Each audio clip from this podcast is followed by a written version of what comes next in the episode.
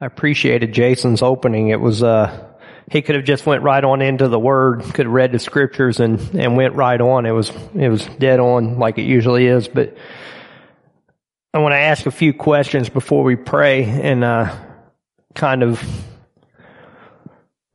get our hearts thinking about this. And how many of us have ever, how many of us at times we, we know we're doing stuff for the Lord, but we feel like there's something more that we should be doing. Like there's something missing. Or maybe just,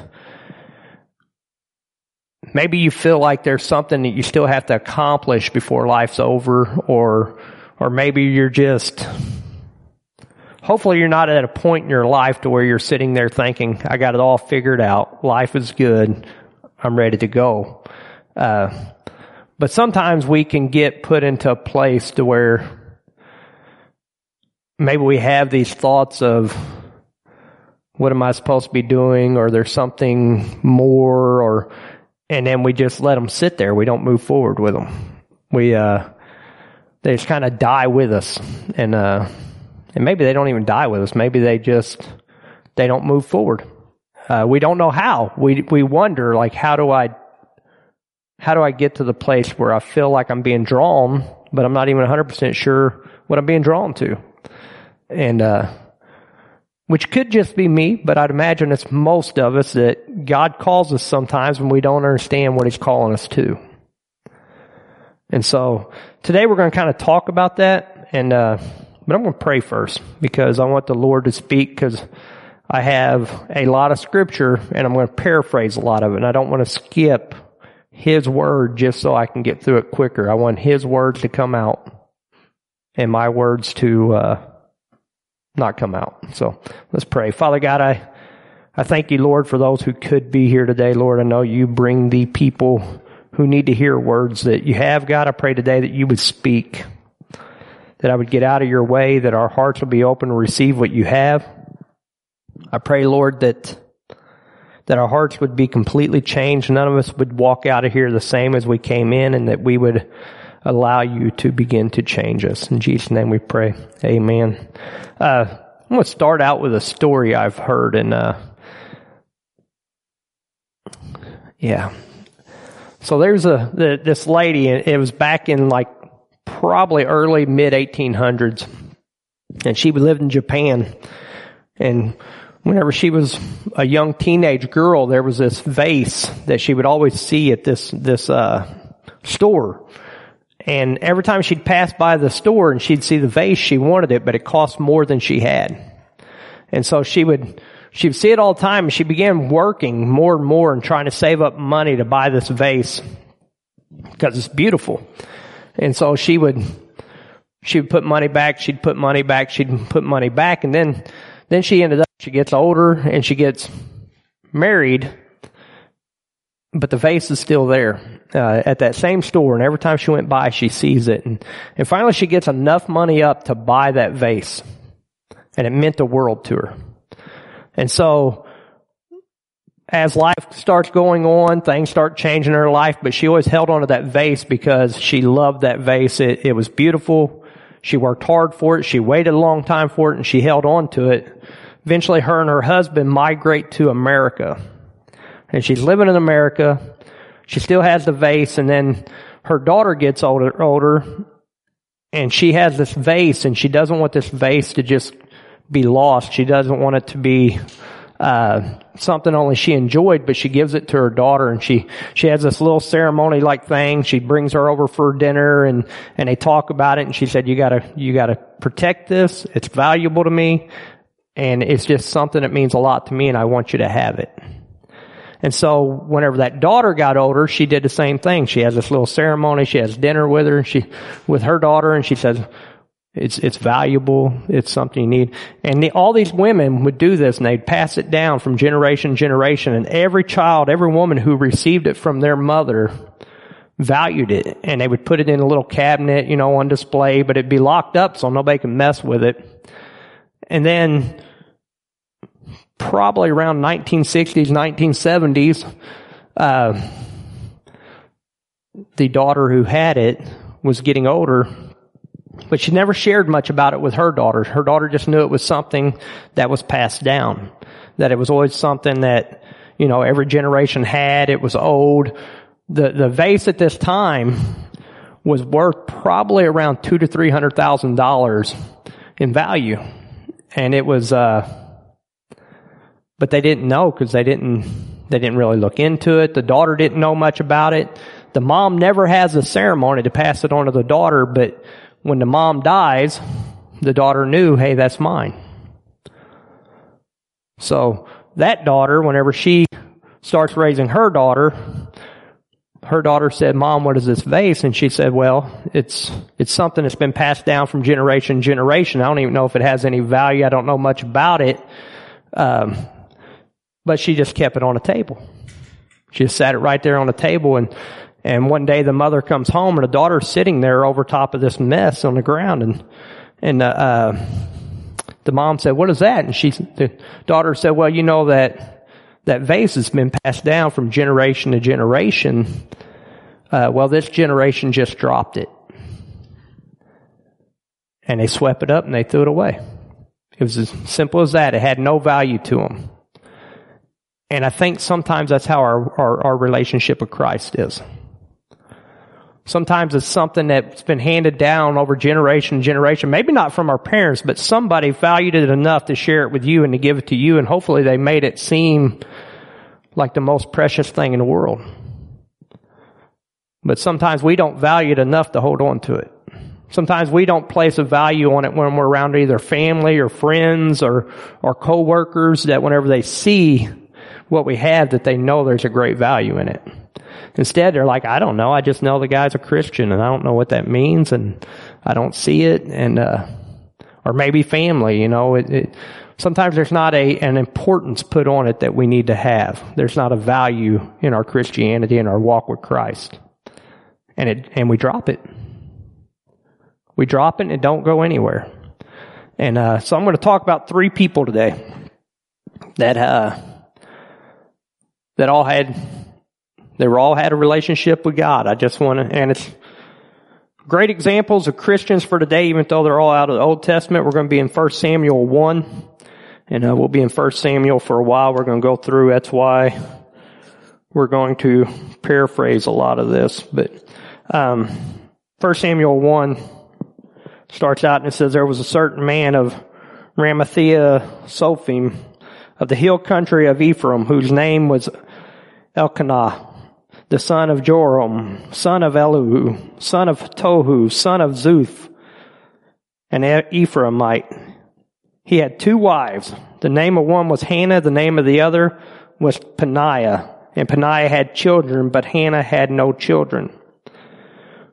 Goes on and says, now the, this man used to go up year by year from the city to worship and sacrifice to the Lord of, of hosts at Shiloh where the two sons of Eli, Hophni and Phinehas, were priests of the Lord. And I want you to remember those names too. Hophni and Phinehas, they were actually priests of the Lord. They were priests. They were raised up in church. On the day of Elkanah's sacrifice, he would give portions to Peninnah, his wife, and to her sons and daughters, but to Hannah he gave a double portion because he loved her. The Lord had closed her womb, and her rival used to provoke her uh, grievously to irritate her because the Lord had closed her womb. So it went on year after year. As often as she went up to the house of the Lord, she used to provoke her. Therefore Hannah wept and would not eat. And, and Elkanah, her husband, said to her, Hannah, why do you weep? And why do you not eat? And why is your heart sad? Am I not more to you than ten sons? Sometimes this is the way our life works, is God's calling us for more. We know there's something more. There's something more. Uh, there's even something we desire that some would say, oh, you're being selfish. You know, you should be content with what you have. Or they say, hey, you should just be diligent with what you have. Uh, you have people like Peninnah making fun of you maybe because you're not where you should be or, or because, you know, just like Job, Job's friends were telling him all the reasons why he didn't have what he had. And you have friends like that in your life, or you could have somebody like the husband here who says, well, don't you have enough? Aren't I enough? You've been blessed with so much. Why do you need more? But Hannah knew God had more for her. Even though the husband didn't realize it, right? Sometimes people are wanting more and we're like, well, just be good with what you have. You know, you got good stuff. You're blessed. You know, you're, you're leading here or you're doing this. You have a good job, maybe whatever it is, but sometimes people tell you just settle for what you have and God's trying to tell you I have more. Hannah knew there was more. She knew she wanted a son and she had this desire in her heart for a son and I'd imagine that desire was given to her from God because it's in scripture. It wouldn't be written if it wasn't. But sometimes we have these desires and we don't know how to handle that. We don't know what to do. We just know they're there. Right? So if you go on to verse 9, it says, After they had eaten and drunk, and drunk in Shiloh, Hannah rose. Now Eli, the priest, was sitting in a seat beside the doorpost of the temple of the Lord. She was deeply distressed and prayed to the Lord and wept bitterly. Have you ever prayed to the Lord about like your desires and wept, like literally wept bitterly for the Lord, like, Lord, I, I need this. This is what you're calling me to. Do you cry out to the Lord like something really matters? Or do we go to the Lord softly and, and calmly and as we've been talking about in prayer group with, with safe prayers and saying, Lord, if it's your will, would you do this? Or do we actually cry out and say, Lord, there's more. I know there's more. I want to see it, Lord. I, I desire it does our heart actually cry out to the Lord for things, or do we just go in and say, yeah, if you got it, Lord, I'd like to see it? You know, there, there's different kind ways you pray. You pray certain ways on days that you don't expect much, but on the days whenever you're desiring more, you'll pray more fervently. You'll pray harder. You'll pray deeper. You'll pray passionately. Hannah's at that moment. She's at a point that she needs what she, what, what God's calling her to. She's desiring it. She's crying out.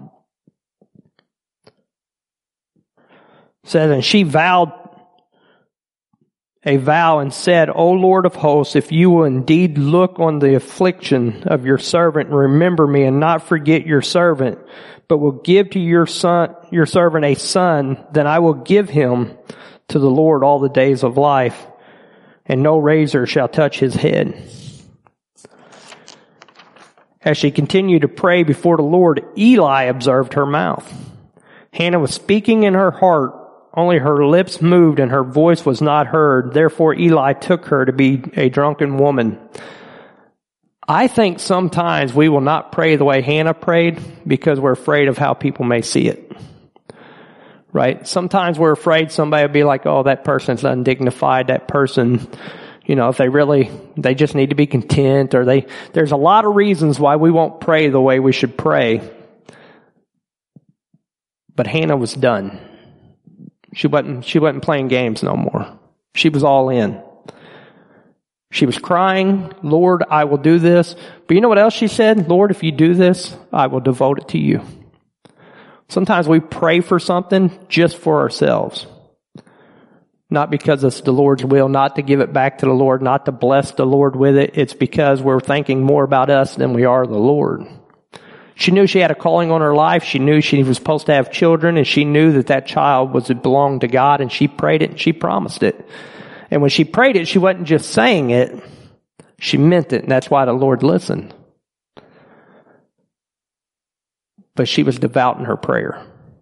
If you are weeping in the temple at that time as a woman praying the way she was, you would get looks. But she didn't care. She was done.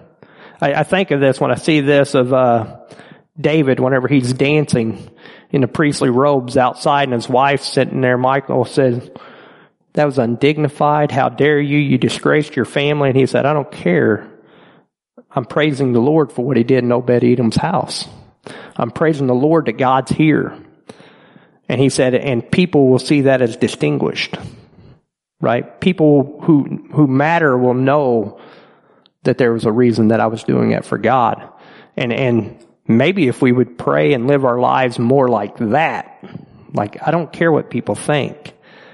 When they see me chase the Lord the way I do, when they see me pray the Lord I do, when they, the way I do, and then when they see me seek Him, all that's going to matter is that they know I'm seeking the Lord.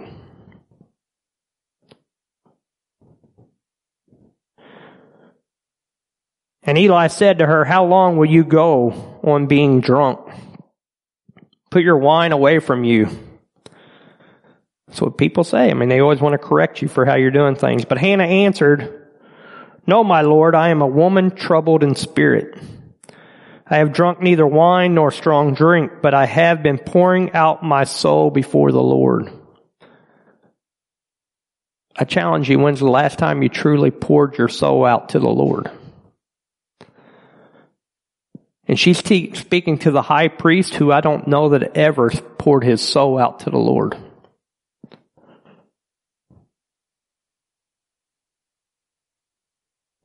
I am a woman troubled in spirit. Uh, where are we at here? Do not regard your servant as a worthless woman, for all along I have been speaking out my, my great anxiety and vexation. Then Eli answered, Go in peace, and the God of Israel grant your petition that you have made to him. And I like that, that Eli quickly realized that, oh, my bad. You know, sorry, I didn't realize.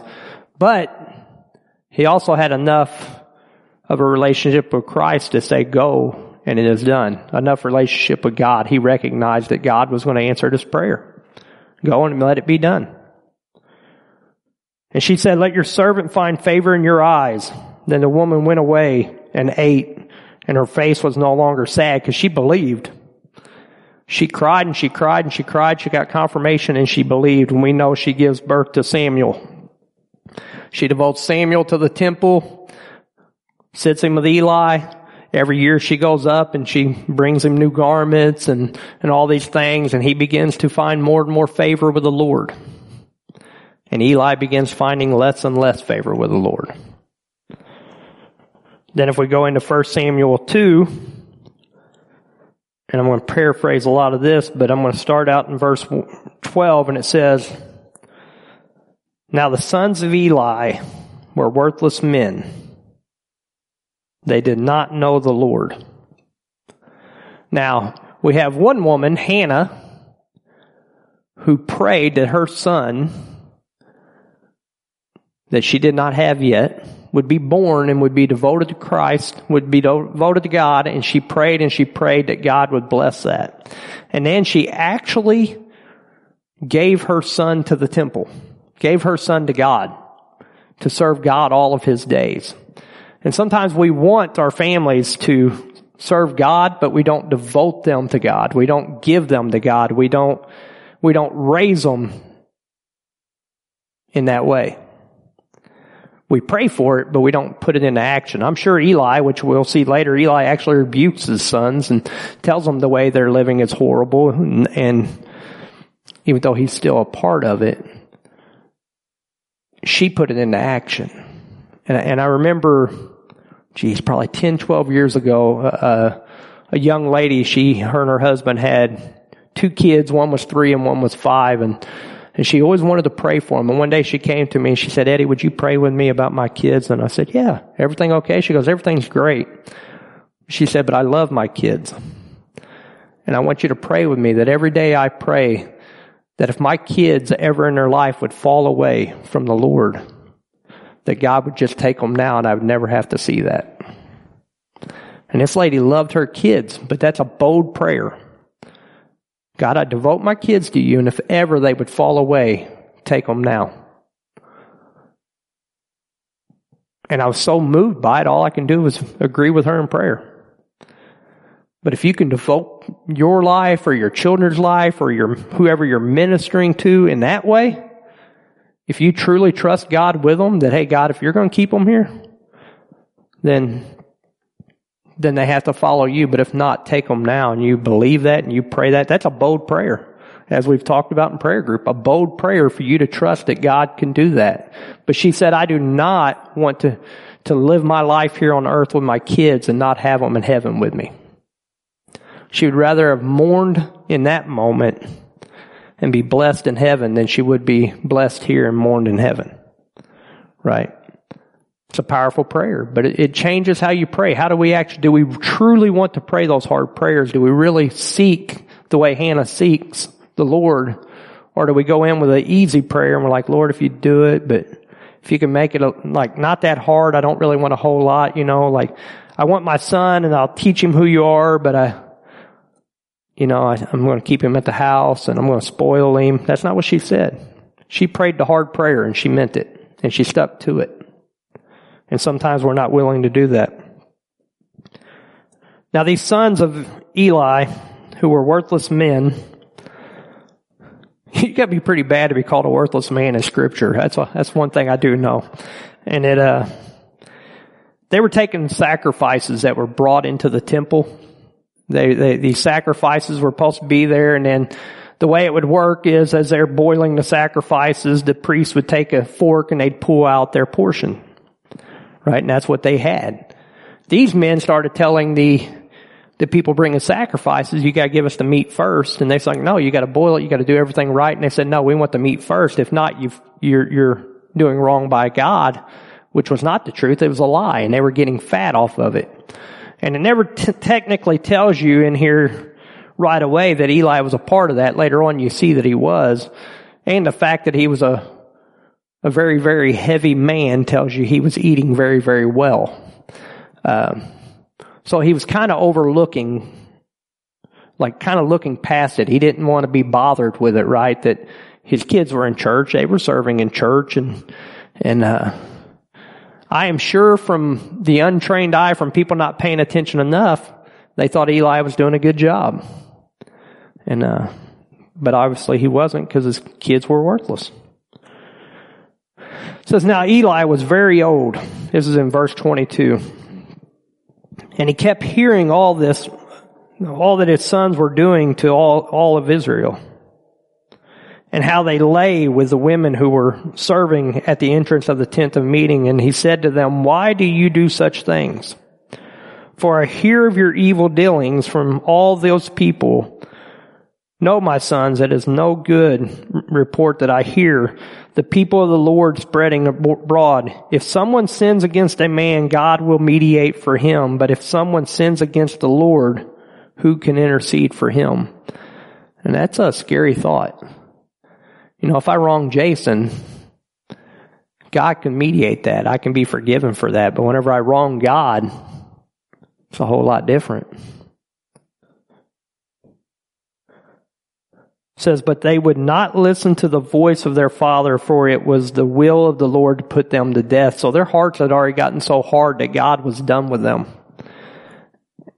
And we see that with people nowadays, but you know what he didn't do? He didn't kick them out of the temple.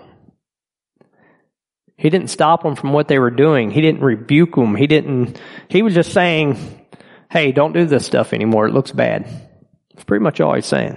Hey, this don't look good. And sometimes people say that with other people, you know, like if they don't want to get dirty with them, they're like, hey, you shouldn't do that. It don't look good.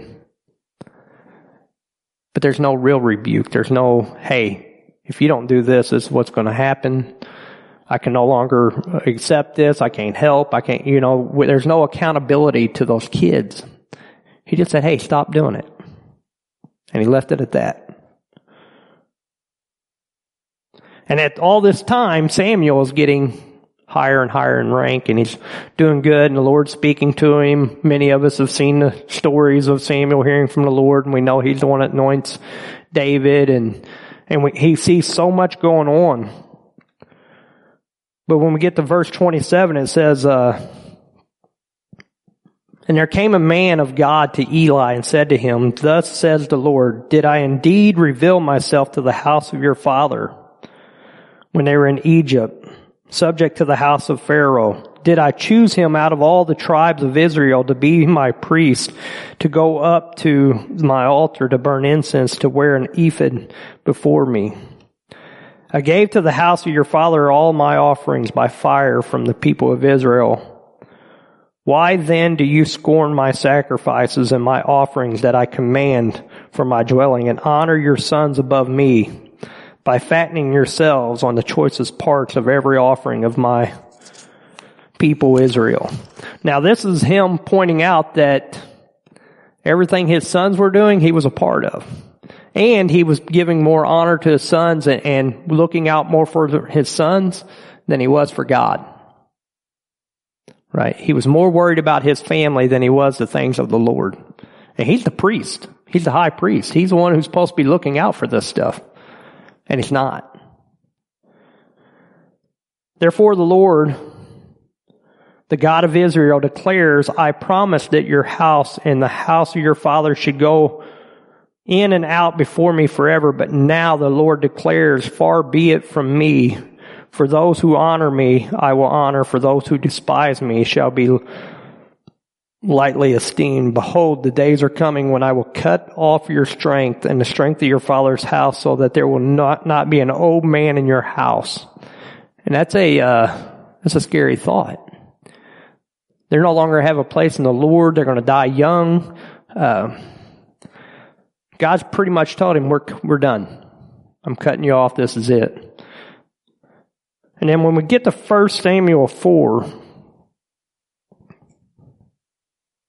we see all this start to play out. And it says, A man from Benjamin ran from the battle line and came to Shiloh the same day when his clothes torn and with dirt on his head. When he arrived, Eli was sitting on his seat by the road watching, for his heart trembled for the ark of God. And when the man came into the city and told the news, and the city cried out. When Eli heard the sound of the outcry, he said, What is this uproar? Then the man hurried and came and told Eli. Now Eli was 99 years old and his eyes were set so that he could not see. And the man of Eli, or the man said to Eli, I am he who has come from the battle. I fled from the battle the day. And he said, How did it go, my son? And he brought the news and answered him and said, Israel has fled before the Philistines.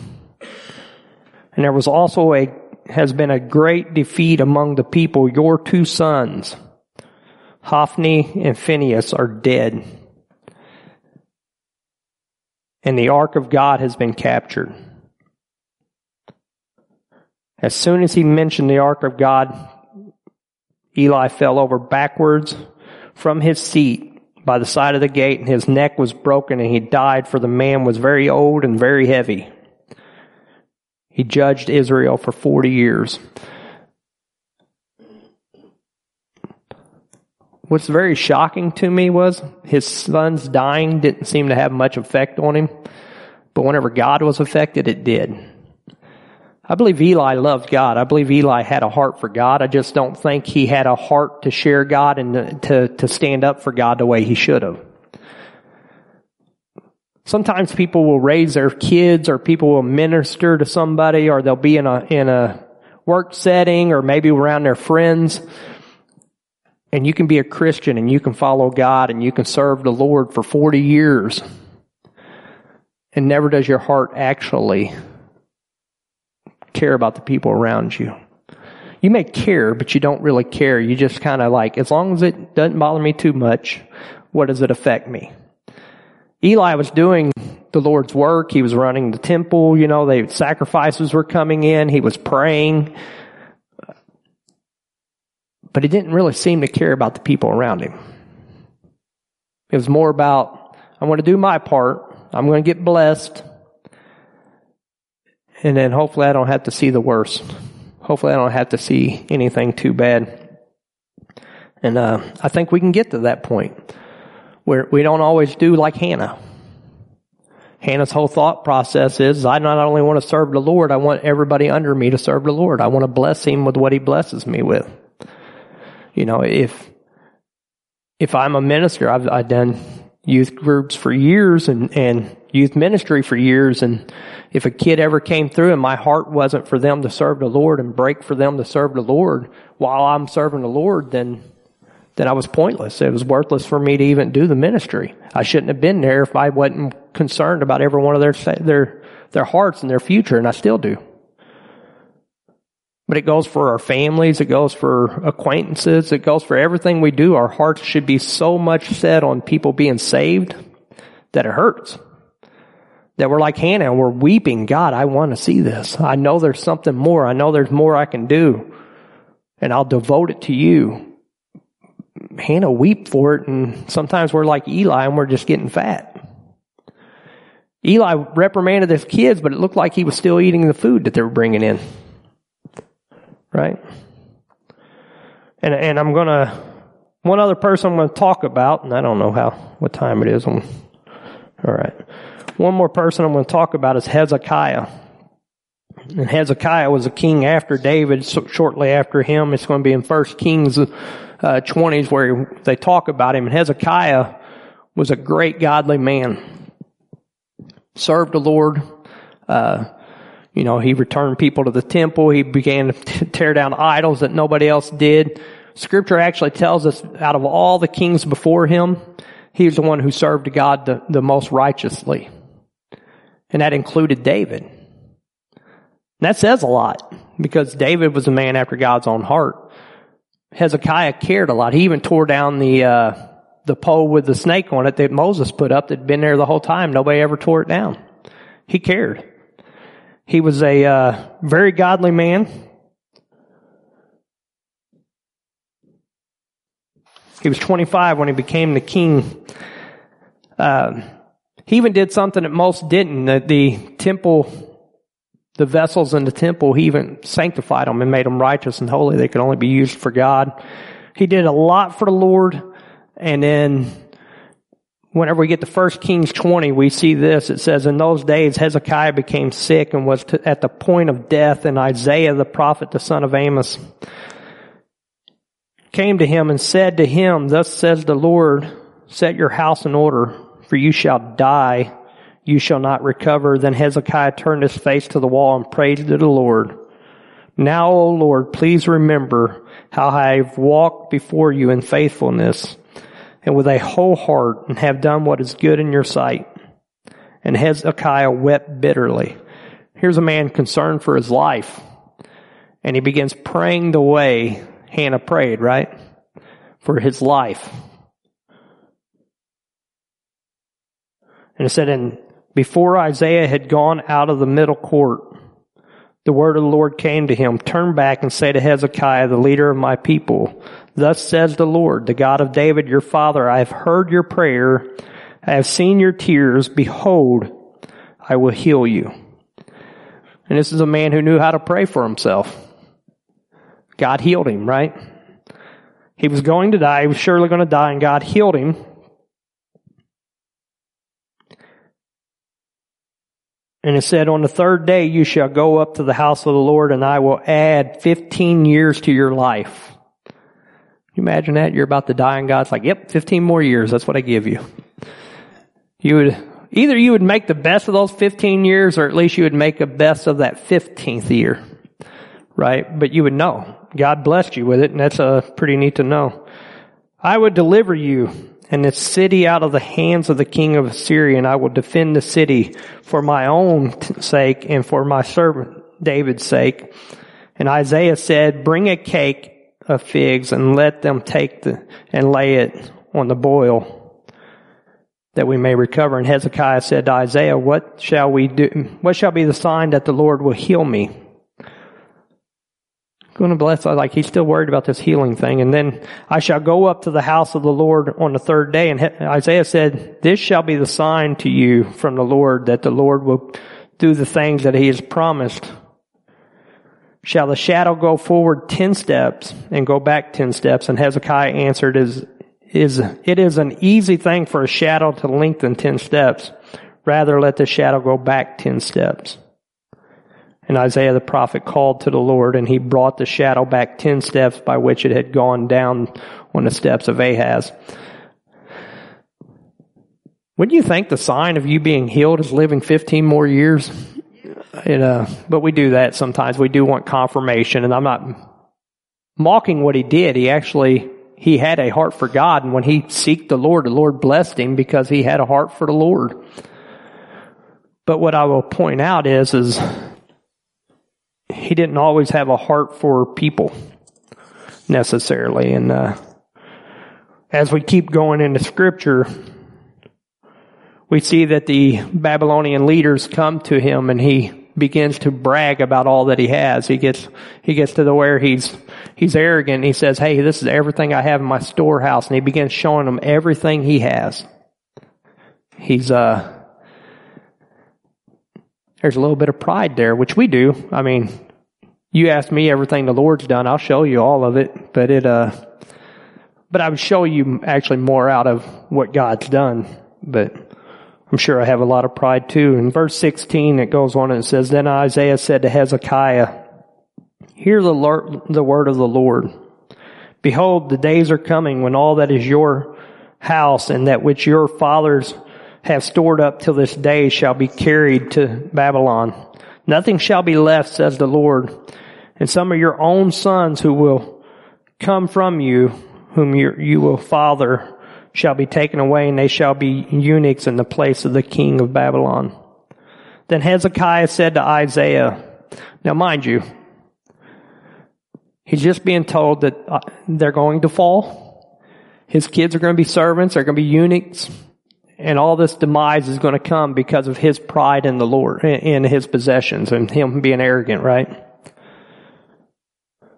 Then Hezekiah said to Isaiah, the word of the Lord that you have spoken is good, for he thought, why not if there will be peace and security in my days?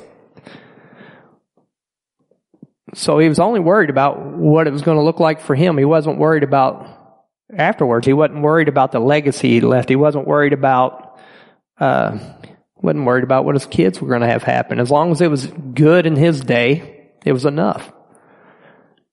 And, and sometimes I think we can do that.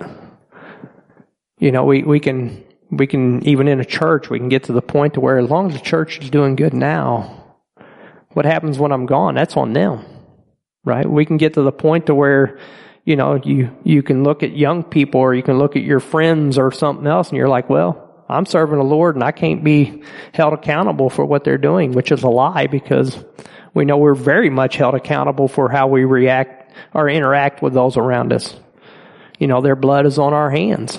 It's, it's something that we do oftentimes. We have this heart of Hezekiah or Eli or somebody like that, and very rarely do I think we have Hannah's in our, in our midst. Hannah really wanted to see God blessed. She wanted what God had. She wanted more. What if, whenever this happened here, Hezekiah turned his face to the wall and began weeping for the healing of his people? What if he would have turned his face to the wall and began weeping for his sons? What if Eli would have done that? What if Eli would have acted the same way that Hannah acted? How much different would things have been?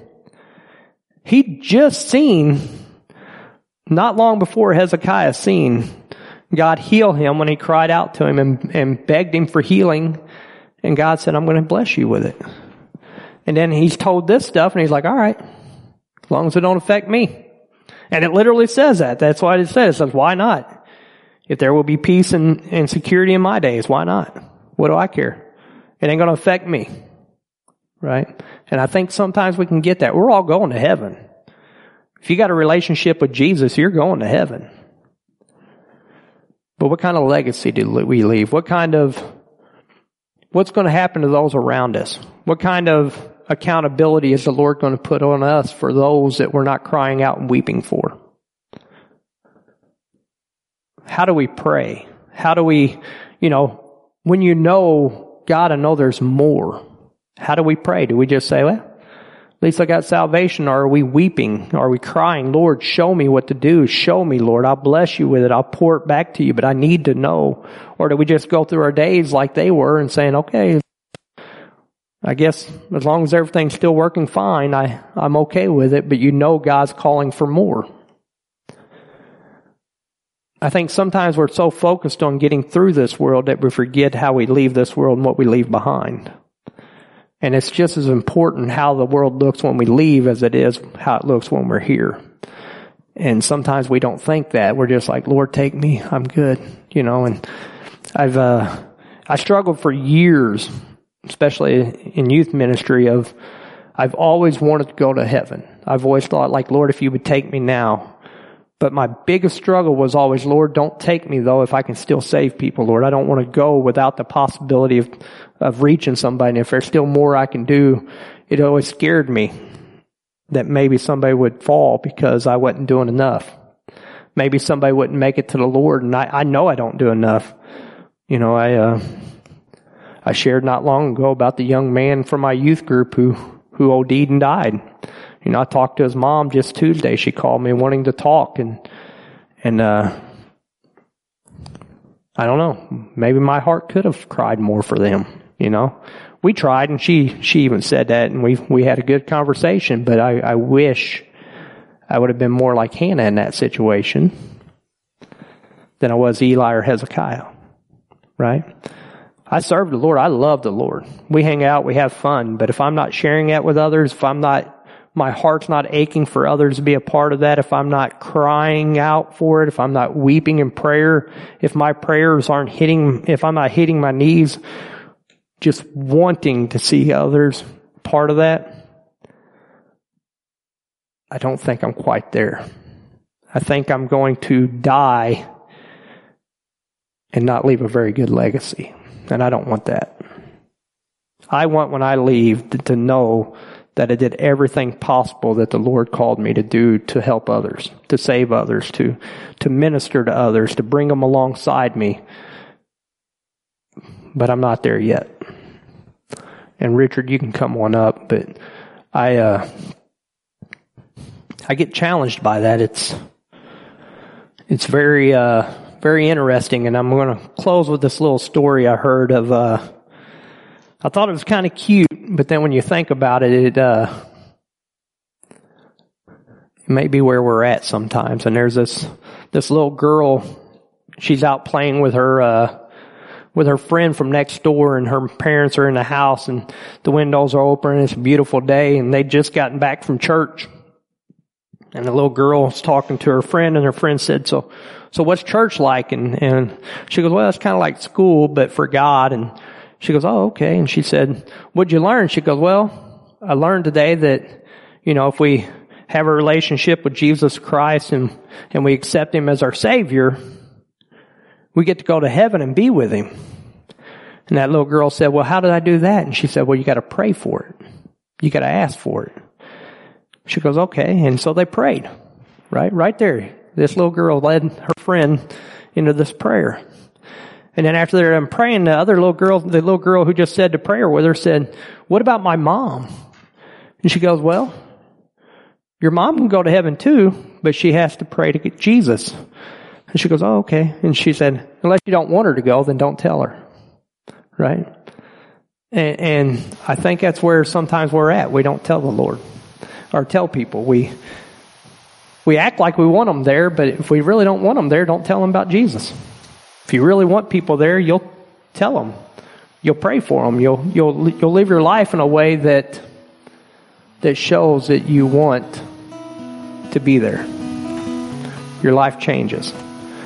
You're, you're, you start becoming more of an evangelist for Christ than you do a, uh, a survivor for Christ. Because sometimes I think that's what we do. We, we live to survive more than we do to to evangelize, to to share, to bring others close to the Lord. And uh, I don't know about you, and I, I fall short myself, but I don't want to be that way. I want to live the kind of life that that others are like. I I'm here because He cared enough to hit His knees and cry out for me. So I'm going to close us in prayer, and uh, if you need prayer, we're here. We'll worship, but Father God, I. Uh, I thank you, Lord, for who you are, Lord. I thank you that that you loved us so much that Jesus, you loved us so much that you you gave up all that you have, Lord. Your, scripture says you emptied yourself of who you are. You wept for us. You suffered for us.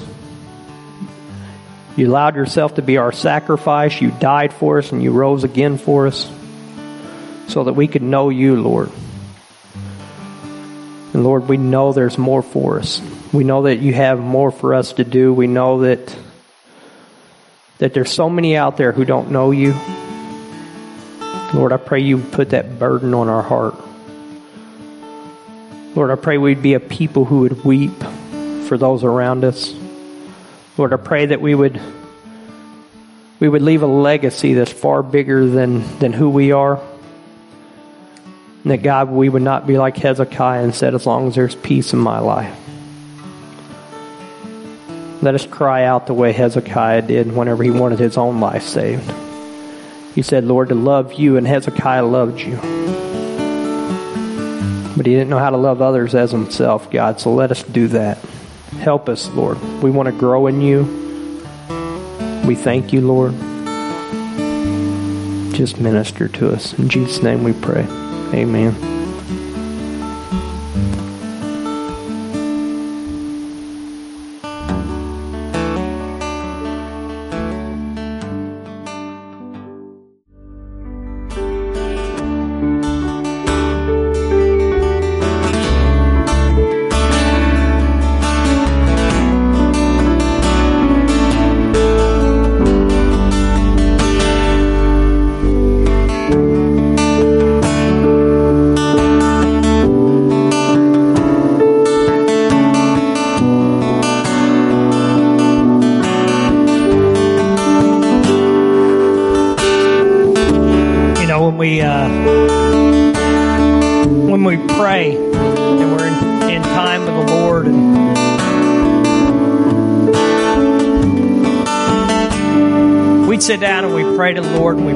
Hearts to God and we, you know, you, you first do have to pour your heart out to Him. You have to let Him know your desires. You have to know, let Him know where you're at. And, uh, it takes those times, you know, if you ever read, you, you know, when we see Jesus' prayer, it starts out with addressing where we're at.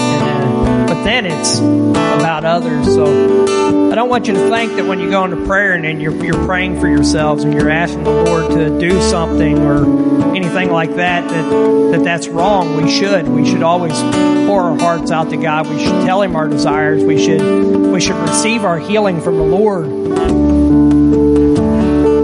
But it shouldn't stop there. It should go further should always go deeper and Lord, what would you have me do? Lord, I need what you tell me and Lord, hear my heart for these people and, and you know, I've always heard you, you know, it's quick to point out a problem with somebody. The problem is, is you should be praying for somebody, not pointing out problems. And if you were praying for them, your heart would change for how you see them. And, uh, you can be frustrated with somebody. You can have, uh, you can be angry with them. You could, they could be considered an enemy to you. But if you stop and you pray for them, your heart really breaks for them, and, and not just your kids, but for for everybody in your life. You'll begin changing how you look at them. You'll begin changing how you pray. You'll begin changing. Um, you'll just change. It'll change you. Prayer changes you, and it. Uh, we have to do that, and we have to Hezekiah was smart in praying to the Lord for his healing, but he fell short when he could have went further. Uh, that's what we need to do. We need to take our prayers further. And I'm going to close some prayer and then uh, pray for safe travels, but I'm also going to pray for all those who are sick in body. So let's go Lord in prayer. Father God, I thank you, Lord, that you uh, you love us so much that we can be in your presence, that we can go to you for all of our concerns. Lord, I pray that your Holy Spirit teaches us how to pray, Lord, and that, that you've given us your Holy Spirit for guidance and to, to teach us and to lead us, Lord. And I, Lord, I pray that uh, as we go through our week, Lord, we'd be better at seeking you for all things. I pray that we'd be better at crying out to you for for not only ourselves, Lord, but for everybody around us, for our, for our loved ones, Lord, for for our families, for our friends, for our co-workers, Lord, for the strangers we come across, Lord, for those who would be considered an enemy, Lord. You said to pray for them, and we will, Lord. God, I pray for those who are sick in body right now, Lord, that uh, maybe they're at home right now or wherever they're at, God, that you would just begin to touch them, Lord. We we're seeing more and more, Lord, of, of cancer and sicknesses and, and, and kidney problems and lung problems and Lord, you're the you're the only one big enough to heal all that, Lord, to take care of all that. So we pray you would just touch them, that you would heal them, Lord. Lord, we pray for safety as we, we travel today, either home or over to Evansville, that you would uh, you would keep us safe, Lord, and that uh, Lord, I pray our lives would be a blessing to you, all you give us, Lord, we pour back out to you as a blessing. In Jesus' name, we pray. Amen.